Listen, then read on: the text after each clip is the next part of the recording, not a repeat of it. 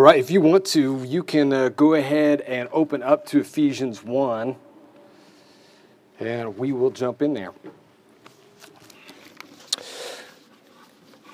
So, when I was a kid, my grandpa and grandma had this really cool tradition that we would take part in every year at Christmas time. And that is that every time, every year, after we would all gather together and open up presents, my grandpa would go back into his bedroom and he would pull out this gigantic metal bowl. And he would come and he'd bring that, that metal bowl out into the living room, and that gigantic metal bowl was full to the brim and over the brim with pennies. And, and then he would take each one of the grandkids, there were 15 of us, and we would go in orders from like youngest to oldest. And, and the thing was, like, every one of us had one chance to dig into the penny bowl and try and grab as many pennies as we could out of there while he would hold a bag open and then we would dump the pennies into the into that bag and whatever pennies we were able to get out and into the bag we got to keep those pennies um, and when you're a kid, this is really cool. This is like I've never seen this much money in my entire life. Look at all look at all of these pennies. It was this really amazing thing. And so um, every year we would get ready for this, and and over time you learn certain strategies, right, as you go. So I remember like the year I realized, hey, he doesn't necessarily only let us keep the ones that get into the bag. Like anything that falls outside of the bowl, he lets us have. And so you know, I would jump in and just kind of like push a bunch of pennies out as I was reaching in to pull everything up, right? Until Papa, that's Papa started getting wise to that and started kind of changing the rules. No, the pennies got to get in the bag in order for you to get them. And so then you had to kind of develop new techniques and new strategies to do this. So I've got one for you. I'm just going to share. If you ever have a chance to dig into a large bowl of pennies, and if Papa ever tells you you get to keep those pennies whenever you do it, okay? The trick is to utilize the forearms, okay? Because you can only get so many pennies like in your hands, right? But forearms, if you can get your forearms down in there, I mean, pennies for days stacked up on top of those things, right? The thing with the forearms, though, is then you, you then got to get the right technique to be able to do the dump, right? To get it the right way, because they'll just they'll just go everywhere. So it, it takes work, okay? So don't don't be too discouraged if you only get about four dollars worth of pennies the first time. It's a rookie mistake, all right? Um, we veterans knew, knew how to bring in the big bucks, $11, $12 at a scoop, all right? Yeah, so it was, it was good times. Um, but here's, here's the really cool thing about that. One of my favorite memories about doing the, the, the penny bowl tradition with my grandparents is, is whenever the little cousins would get up there. Because when you get up there and you're three or four or five years old, um, you're terrible at this game, all right, first of all. You've got these little tiny bitty hands and they don't even know to put their fingers together to make scoops, right? They're just kind of grabbing it like that, and so pennies are just going everywhere. They come away with like 32 pennies by the time they're done, right?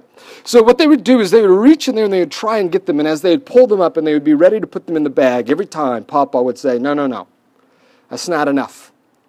And he'd have them put their hands back in it. He would hand the bag to somebody else, and he would have them put their hands back in the bowl, and then he would reach his big hands underneath theirs and he would scoop up the pennies with them so that not just what they could carry, but more than they could even hold, were able to make it into that bag for them.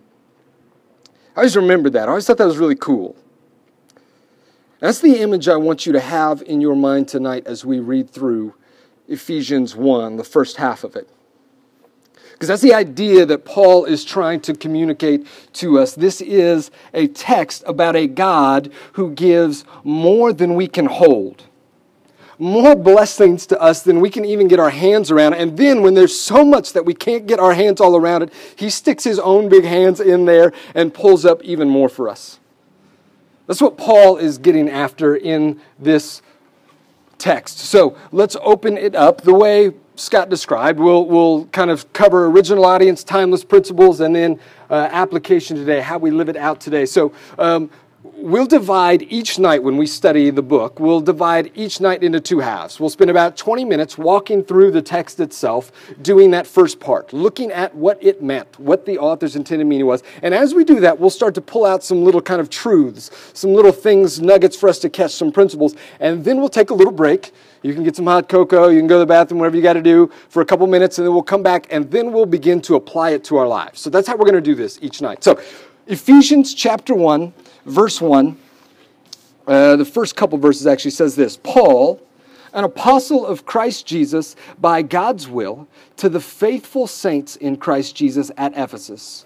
Grace to you and peace from God our Father and the Lord Jesus Christ. So, the writer of this book is, he says right at the beginning, Paul. That is the famous apostle Paul, though that is not his original name for the majority of his life, for the first two thirds of his life, uh, he went by the name Saul, Saul of Tarsus. If you were with us last year, we talked a little bit about this guy because that was our, our book last year. Romans was through this, and so, uh, or, or, was written by Paul. And so we talked a little bit about him. But Saul was a contemporary of Jesus. So he was born uh, uh probably about 10 years after Jesus.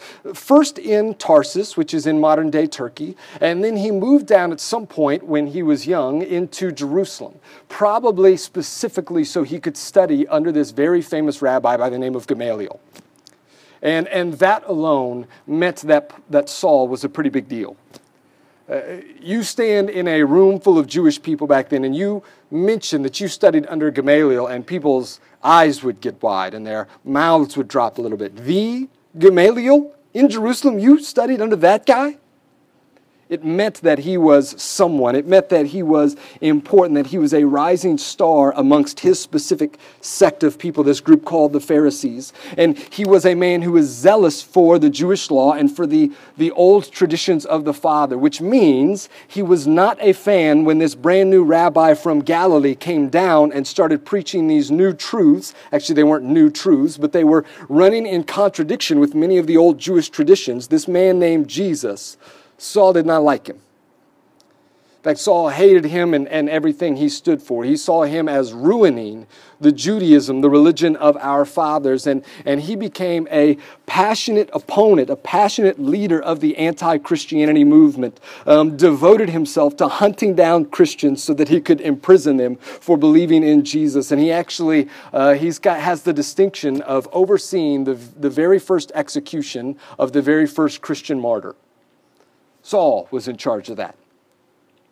This is what he was about. And then one day he got this special commission from the high priest to go up north into Syria to the town of Damascus because he heard that some Christians had started to live up there, that it had begun to spread up there. And so he wanted to go there and drag them back to prison as well. But on his way there, he had this really crazy moment where the resurrected Jesus came and appeared to him there on the road. And everything from that moment on changed for him.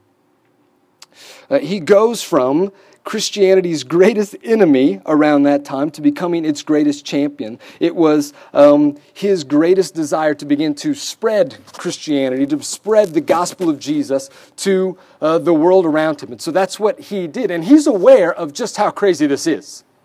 If you read some of his writings, some of the things he says, he calls himself in one place the chief of sinners. That is, there is no one who has done more worse things than I have. There is no one who is less deserving of Jesus, let alone of being able to go and talk about him to people, let alone of being his ambassador. But for some reason, because of the amazing, and this is one of Paul's favorite words, grace of God, he set me apart to get to do this. It's insane. And, and he would travel around and he would start these churches. He would plant churches. One of the towns that he planted one in was in the large metropolitan city of Ephesus, which sat in Asia Minor, which is modern day Turkey today. Um, so he planted this church in Ephesus. He spent about two and a half years there, actually, getting to know the people really well and preaching and teaching. Um, and this letter is a letter that he wrote later on in life when he was imprisoned in Rome for his preaching and his teaching. He's in prison in Rome and he's writing these letters out to different churches. And so he writes this letter, we think to Ephesus and to all the surrounding cities around it for, for a few different reasons. It's what's called, and you don't need to remember this, it's what's called an encyclical letter, which means it's not just to one specific group, but it's actually meant to be kind of passed around to different groups, to different people. And so uh, he wrote this letter to them probably about AD 62. This would have been about 30 years after Jesus' death and resurrection. He wrote these letters, uh, wrote this letter to them, and he says, I, Paul, am writing to you, the faithful saints of Ephesus. Now, usually when we use the word saint, we mean somebody who's really, really spiritual or really, really holy. That's not what the word means in the Bible. uh, the, the Greek word, that's what all the New Testament is written in, is Greek. The Greek word literally means holy ones. And every time it's used, it's generally translated saints, but it's used to refer to anyone who is a Christian. Everyone who follows Jesus is now a holy one. And so he's writing to the Christians in Ephesus. And, and they're not holy, as we'll see, because they're really good people. And you, if you're a Christian, you would be a saint. But you're not a saint because you're extra spiritual. It's got nothing to do with your spirituality. It's got nothing to do with you being awesome. It's got nothing to do with you being good, which is what we'll see here in the next few verses. Look at verse 3 real quick. He says this Blessed is the God and Father of our Lord Jesus Christ, who has blessed us with every spiritual blessing in the heavens in Christ. That verse right there is the theme verse of everything else we're going to read. Blessed Praise be to God because He has given us every spiritual blessing we could receive in Jesus. Now, here's what you need to know, and this is pretty crazy. As I said, the New Testament was written in Greek. That was the common language of, uh, of the world at that time. And so he's writing this in Greek. I want you to look there at your Bible or scroll down on your phone from verse 3 to verse 14. Okay? Look at all of that. In the Greek, that entire section that you're looking at is one sentence.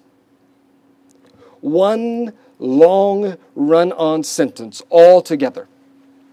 What we're about to see is Paul trying to describe what God has done for us in Jesus and getting so passionate and excited about it. It's, it's almost like he's tripping over himself, trying to get all the words out, trying to explain it fully. And so, I, in some ways, I'm not going to do justice to it because we're going to be stopping to kind of explain as we go. But it, it would be better said if I could just read it all with like one breath, just real quick. That's kind of the idea behind it, the excitement that comes behind it.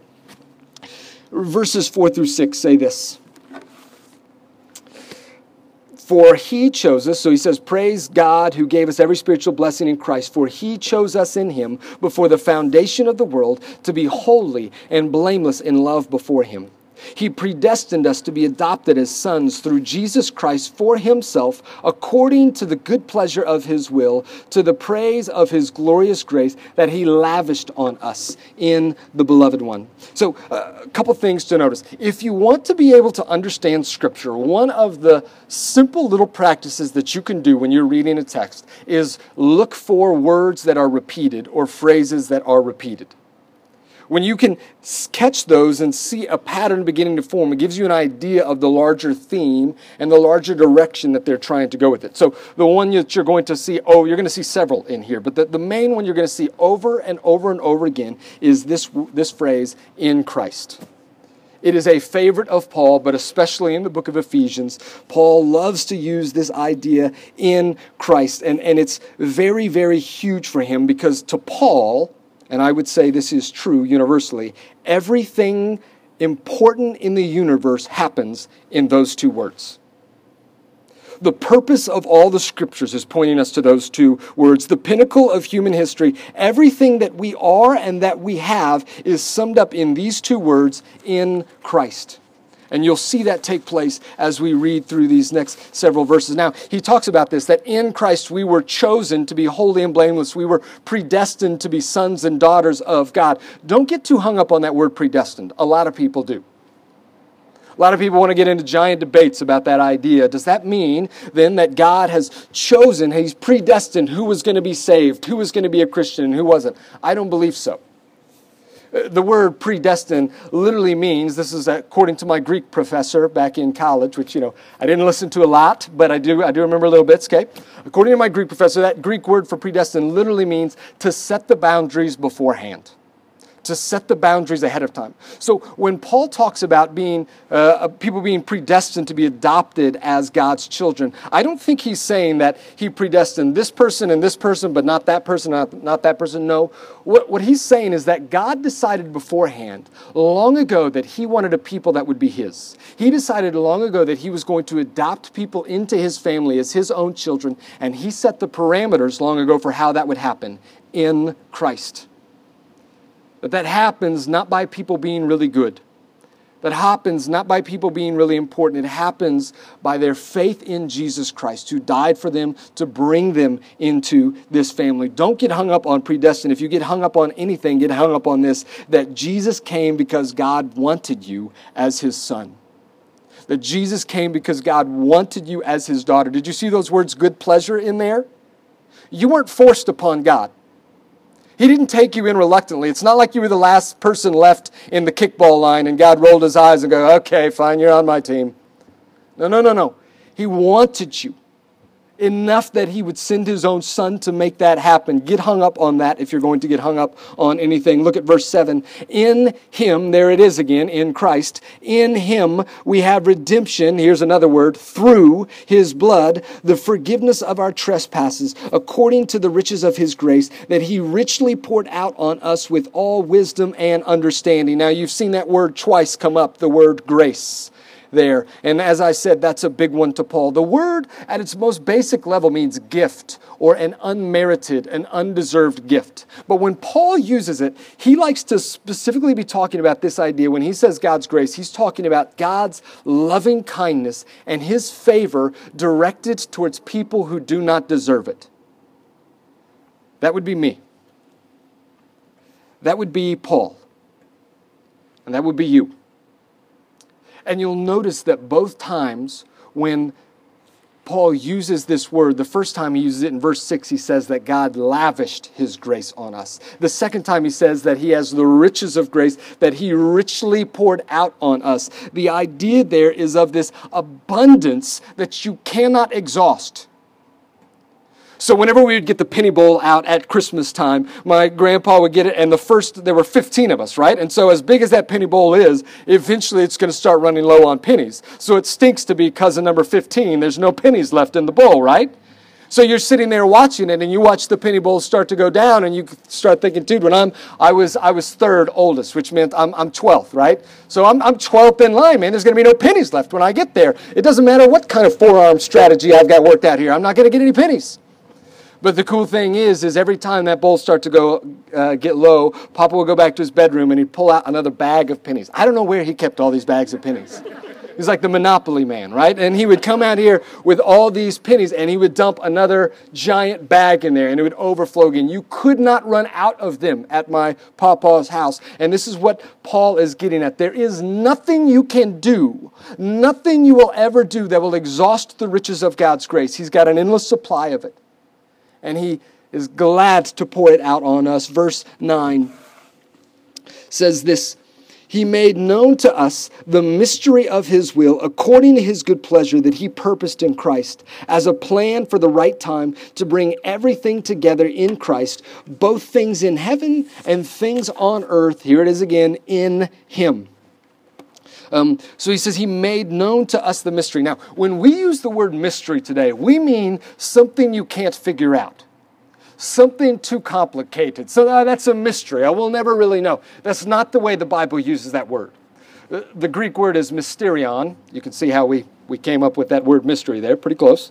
Mysterion, and it means something that was hidden but now is revealed something that we would not have figured it out on our own, but God has now chosen, chosen to make that secret known to us. And the secret is this that God has been working for all time, and his ultimate plan in the universe is to take all the broken pieces of the universe and put it all back together again in Jesus.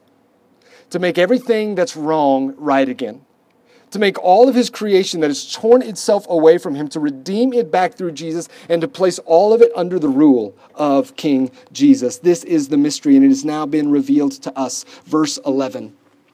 In him we have also received an inheritance because we were predestined according to the plan of the one who works out everything in agreement with the purpose of his will, so that we who had already put our hope in Christ might bring praise to his glory.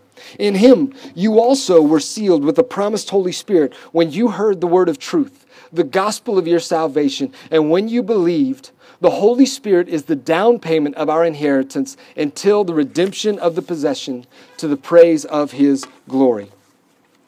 Uh, so you may have noticed this shift in the pronouns. He, he's been using the whole time the first person, we We, we, we. God has done this for we, for us, for those. And, and then he makes this shift at the end in verse 13 in him, you also. See, Paul is writing to these Ephesians who happen to be Gentiles. There were two major people groups uh, in that day, according to kind of the biblical framework. They were the Jewish people, and they were God's chosen people that He had set apart 2,000 years earlier to be His special people, to be His unique family, to belong to Him. And then there was everybody else, the Gentiles. The Ephesians are part of the everybody else. And, and, and it was long believed that the only ones who had any good coming from God were the Jewish people. The only ones that he really loved, the only ones that he wanted to be a part of his team and a part of his family were the Jewish people. And Paul says, no, no, no.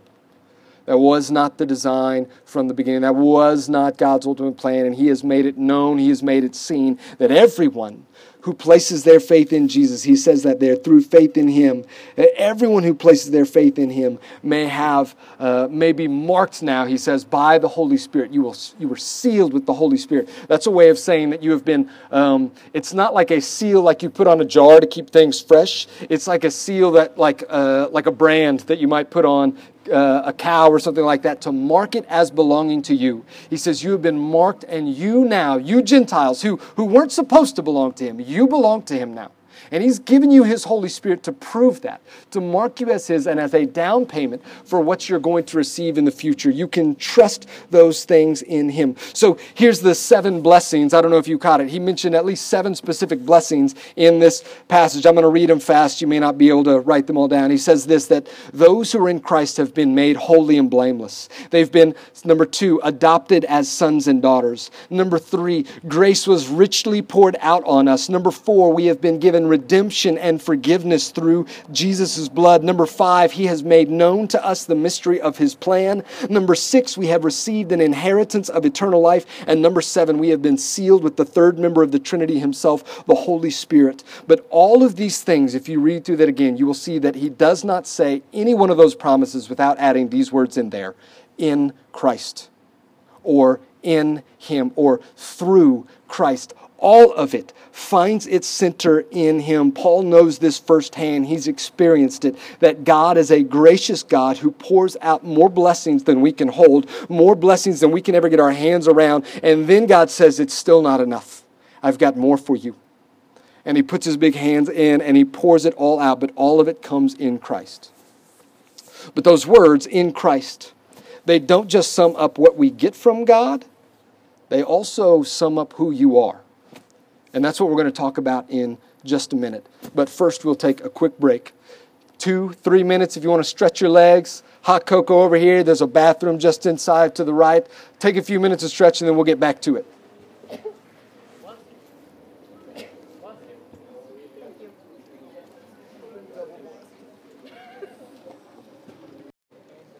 All right.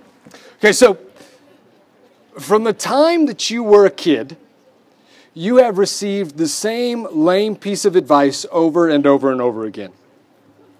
Your parents gave you this advice when you wanted to buy that like stupid pair of jeans that cost a million dollars because all of your friends wanted to wear too. Your teacher used to tell you this when she told you that you were special just the way that you were. Disney told you this over and over again. Your books told you this that you read in school. Cartoons told you this over and over and over again. You have heard this phrase be yourself. Or, maybe not exactly that phrase. You may have heard uh, stay true to who you are. Uh, you may have heard, don't try to be something you're not, or, or maybe you do you, whatever you want to say. You've heard over and over again that you are to be who you really are. And, and here's the thing I tend to hate um, cliched pop culture Disney advice. I kind of want to roll my eyes when I hear that kind of stuff, but, but if I'm going to be honest, this, this advice really isn't as lame as I want to make it sound. Be yourself. That's, that's actually really good advice. To be who you are is one of the most important things that you could ever do. Here's my problem with this advice is that most people have no idea who that is when someone tells them be who you really are when they tell you hey don't don't try to be something other than yourself most people have no idea who they are And they're trying to figure that out. Now, you might think that that is a problem reserved for high school and maybe college. Like at this time in your life when you're trying to figure out just things like what do I want to do with my life and, and what major, and everyone's asking me that, and I, don't, I haven't even picked a major yet, and, and you're trying to figure out who do I want to date and all those things. And, and there's so many things in front of you and so many different options you can go. It can be really easy to just feel like I have no idea who I am or who I'm supposed to be. But I want to tell you, that if you're hoping that that question, that that problem ends when you graduate from college, you're going to be mistaken. Uh, this is something that runs all the way through life for many people. Look around at the 40 uh, year old dude who's screaming at his son on the baseball field. Okay, he's not screaming because he's super passionate about sports. He's screaming because he's trying to find an identity and he's hoping maybe a dad of the superstar athlete might be that identity. Uh, look around at the uh, mom who's always posting these cute pics on Instagram of her wonderful home and, and all the artsy and craftsy things she's doing with her kids while also obsessively scrolling through to see what all the other moms are doing. And you'll see that grown ups don't know who they are yet. Look at all the dudes who go through weird midlife crises and buy uh, motorcycles when they're 50 all of a sudden. And you'll see that people don't know who they are, that people will say things like, I'm on a journey of self discovery, or, or, or I really need to spend some time just figuring out who I am. All of this speaks to this truth that no matter how much the world tells you to be yourself, there is always this little voice in the back of most people's minds and way down deep in their hearts that says, I don't know who that is. And that's too bad because, as I said, knowing who you are is one of the most important things that you can do. And so, this is a struggle. And this is a universal pursuit that most people are trying to figure out for themselves. Who am I? What is my identity? Now, when I use that word identity, what I mean is your, your sense of self and your sense of worth. So, my identity is my sense of self, what makes me me, and my sense of worth, what makes me valuable, what makes me important, what makes me uh, my life worth having, my life worth existing. And, and most people in today's age, as they wrestle to figure those things out, tend to go one of three ways when they're trying to come up with an identity for themselves. Now, for much of human history, by the way, people didn't wrestle with this as much as we do today because you didn't really have options for much of human history. Your identity was primarily based in your family, your hometown, and your people group right? And there, there wasn't really, identity was community driven. But now we live in a day where the individual is key and we've got so many options in front of us. And, and so people are left struggling and trying to figure those things out. And so there are one of three ways that most people try to accomplish that. The first one is this they try to earn it. This is probably the most common and the most simple way of finding an identity. That is to say, that I can create an identity through the things that I accomplish or through the positions or titles that I gain that I can work hard enough, that I can, that I can be awesome enough at these things that I can be known as something, that I will be seen as the smart one or I can, I can be the successful one, or I can be the boss. I can be the one that everyone looks to and answers to, or, or maybe in my friend group, I'm, I'm the funny one. As long as I've always got something witty to say, as long, as, long as I'm already kind of always ready with a joke in the life of the party. Some people are looking for uh, an identity that comes with letters at the end of their name PhD. I work hard enough. I work long enough, I will have that. Or influencer, or super mom, but here's the thing about this kind of identity, the kind that you earn it's exhausting.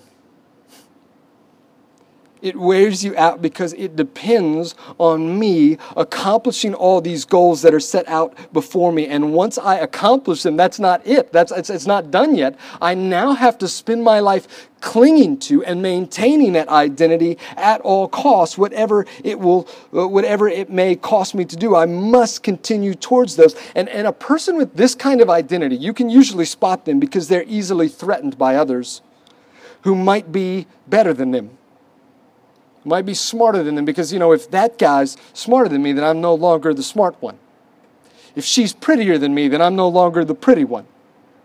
If he's funnier than me, then I might, if this person rises faster amongst the ranks, if this person is more successful. And so this is a uh, exhausting way of trying to find your identity. And you will constantly be working. And then one day, the thing that you have aimed for all your life to be super successful in your job, you're going to retire and you won't know who you are anymore to be the really incredible mom, to be the really great dad who's super involved, and then your kids are going to go away to go away to college, and you won't know who you are anymore. Because you spent your life chasing after something that you cannot hold on to no matter how hard you might try. So, the second way that people try to gain an identity is by attaching it to a group. This is probably the most common for young people and that is that I could derive my identity from a group that I place myself in. In high school, it may have been uh, different cliques or different kind of groups that you hung out with, and that's who I, I might not know exactly who I am, but if I can hang out with these people, then I get to be just kind of part of that collective identity. I was talking actually with Andy a little bit today about this. That for a lot of people, and, and, and if you're if you're in a fraternity or sorority, I'm not taking a shot at you. I'm, this is this is kind of a, a, real thing. That for a lot of people, they don't get in fraternities or sororities for. Uh, necessarily just the social things. And a lot of people, you know, the, the stereotype is like the party lifestyle. A lot of people aren't getting in, in it to party, they're getting into it because, uh, because there is a collective identity to be found in that. I've found my people. I don't want to go away, go away to college and not have my people. I'm leaving them all in high school. So how am I going to find that then? But, but this is not just a young person thing. Many people will attach their identity to a group when it comes to politics as they get older and their political ideologies or their belief systems will be what they push themselves around, or even things like their NFL team and the fact that they are a fan of this, and they will kind of build an identity out of being a part of that group. This kind of identity, though, is a problem because it's fragile. The first one is exhausting. This, this one is fragile because it depends on the group's approval of me which at any moment might give out if I say the wrong thing, if I do the wrong thing, if I offend the wrong people, or if the group and its collective identity begins to change, then I've got to be able to change with it. Otherwise, I might lose them. And therefore, I lose who I am. So there's a third way that a lot of people will try to find their identity this and that is that they would they seek to discover it within themselves this one feels the most legit. This one feels the most real because I'm not just trying to put something together. I'm trying to like go deep down and listen to my, my inner desires, my inner wants, my inner longings, and figure out who I am because of that. I'm, I'm just searching inside and letting the true me come out. But this way, if the first one is exhausting and the next one is fragile, this way is elusive. And it is the most unstable of all of them. And the reason why is because we're unstable because we are constantly changing. And so if I look inside of myself to figure out who I am, I'm not going to know who I am in five years. Do you remember what you were like when you were 13? Yeah. Do you remember what you thought was cool when you were 13? Do you remember the way you dressed and the things that were important to you? You can look back on yourself now and realize, as you look, many of you look back on that and you, you get embarrassed thinking about it with regret and, and what an idiot I was, what a goofball I was, the things that I thought were so cool, the things that I thought were so important, the things that I kind of made my life about when I was 13 seem so ridiculous. You want to know something kind of scary? 30 year old you is going to think the same thing about 20 year old you. When you're 30 years old, you're going to look back on yourself and go, man, the stuff that I thought was important, the stuff that I was making my life about. And when you're 40, you'll do the same thing as when you're 30. And what this means, one of my favorite preacher likes to say, you realize what this means, right? If you thought you were an idiot when you were 13, you're right, but here's the truth you're an idiot right now. To future you, you're an idiot.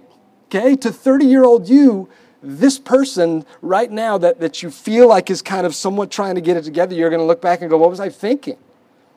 And that is the truth. So when you try to dig down deep inside of yourself and figure out who you are, you're going to be constantly chasing something that you can't figure out. It changes what you want. Oftentimes, I want two different things at the same time, and sometimes those things contradict. I cannot rely deep inside of here to figure out who I am. And when I do that, we talked about this last week, I spend my life looking inward and turning inward, which is not what you were made for.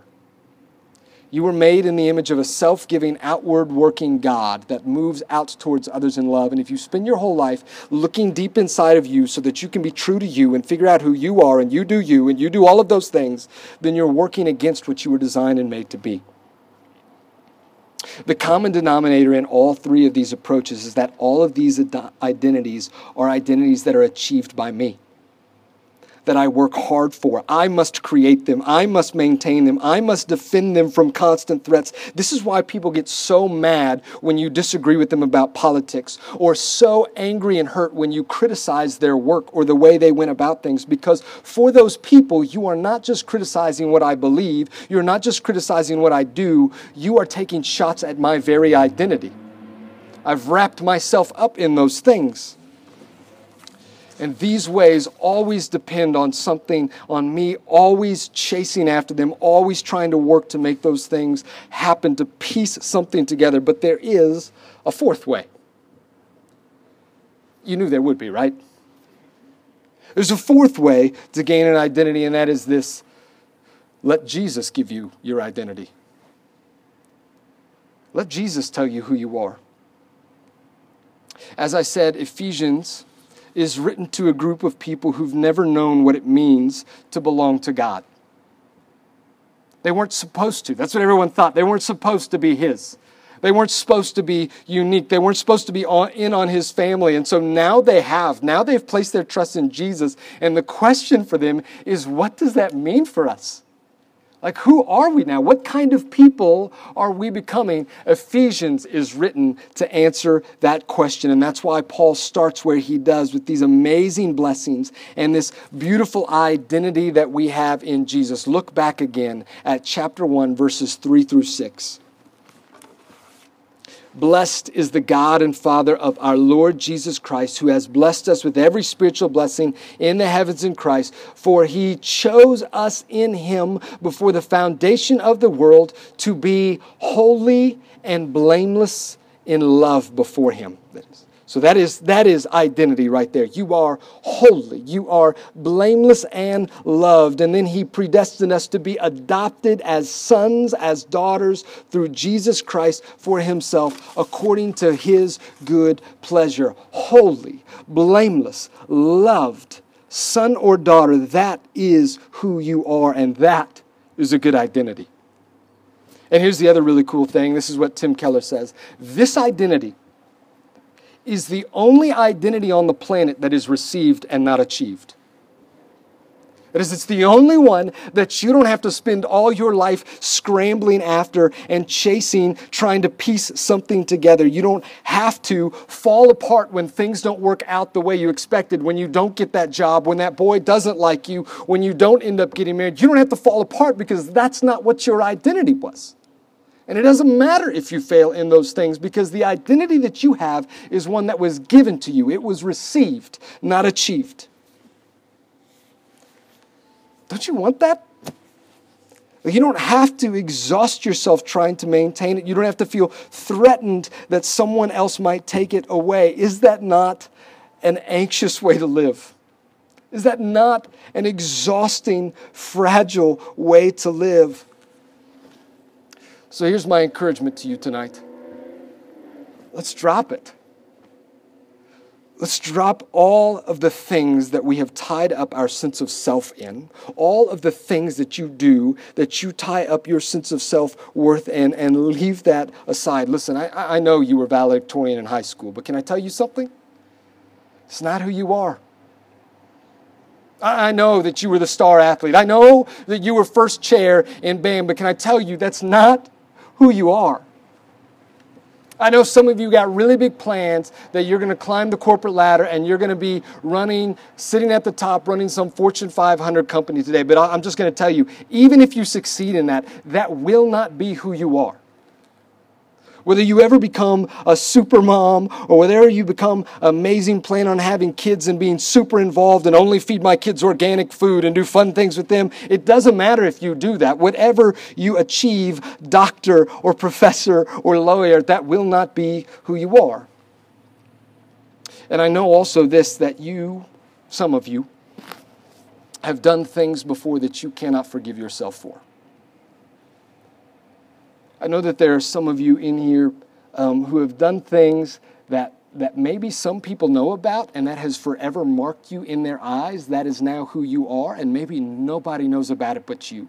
But that's all that needs to know about it. And in your eyes, you will always be that guy who did that thing, that girl who did that thing. Or, or maybe, maybe it wasn't something you did, maybe it was something that somebody did to you and the scars that that left on you feel like something that you will never be able to shake, that it'll always be intimately tied up into the person that you are. I want you to know this truth tonight. That's not who you are. You are daughter of the living God. You are son of the one true King. And if you're not yet, if you haven't actually made a decision to follow Jesus, then that, that identity stands right here for you. It's yours for the taking tonight. And you, you don't earn it. You can't. You couldn't, as hard as you might try. It's not something you're ever going to be able to earn. It's freely offered to you through Jesus Christ, through placing your faith in Him and giving your life to Him. When that happens, you become His. You become part of God's family. It is given to you. Uh, this one author, Brian Rosner, says this the most significant question in understanding personal identity is not who am I, but whose am I? If you want to grasp your identity, we don't ask who am I, it's whose am I, and you are God's. You are in Christ. This semester, we're going to look at whose you are. We're going to look at what it means to be part of the family of God, to belong to Him, and how that changes everything about your life. Well, I want to give you just a few minutes tonight to reflect on a few things. I'll give you a couple minutes in silence, and I want you to ask this question and think through it in your head. Where are you most likely to try to find an identity outside of Jesus? Where are you? Is it, is it in your success? Is it in a relationship?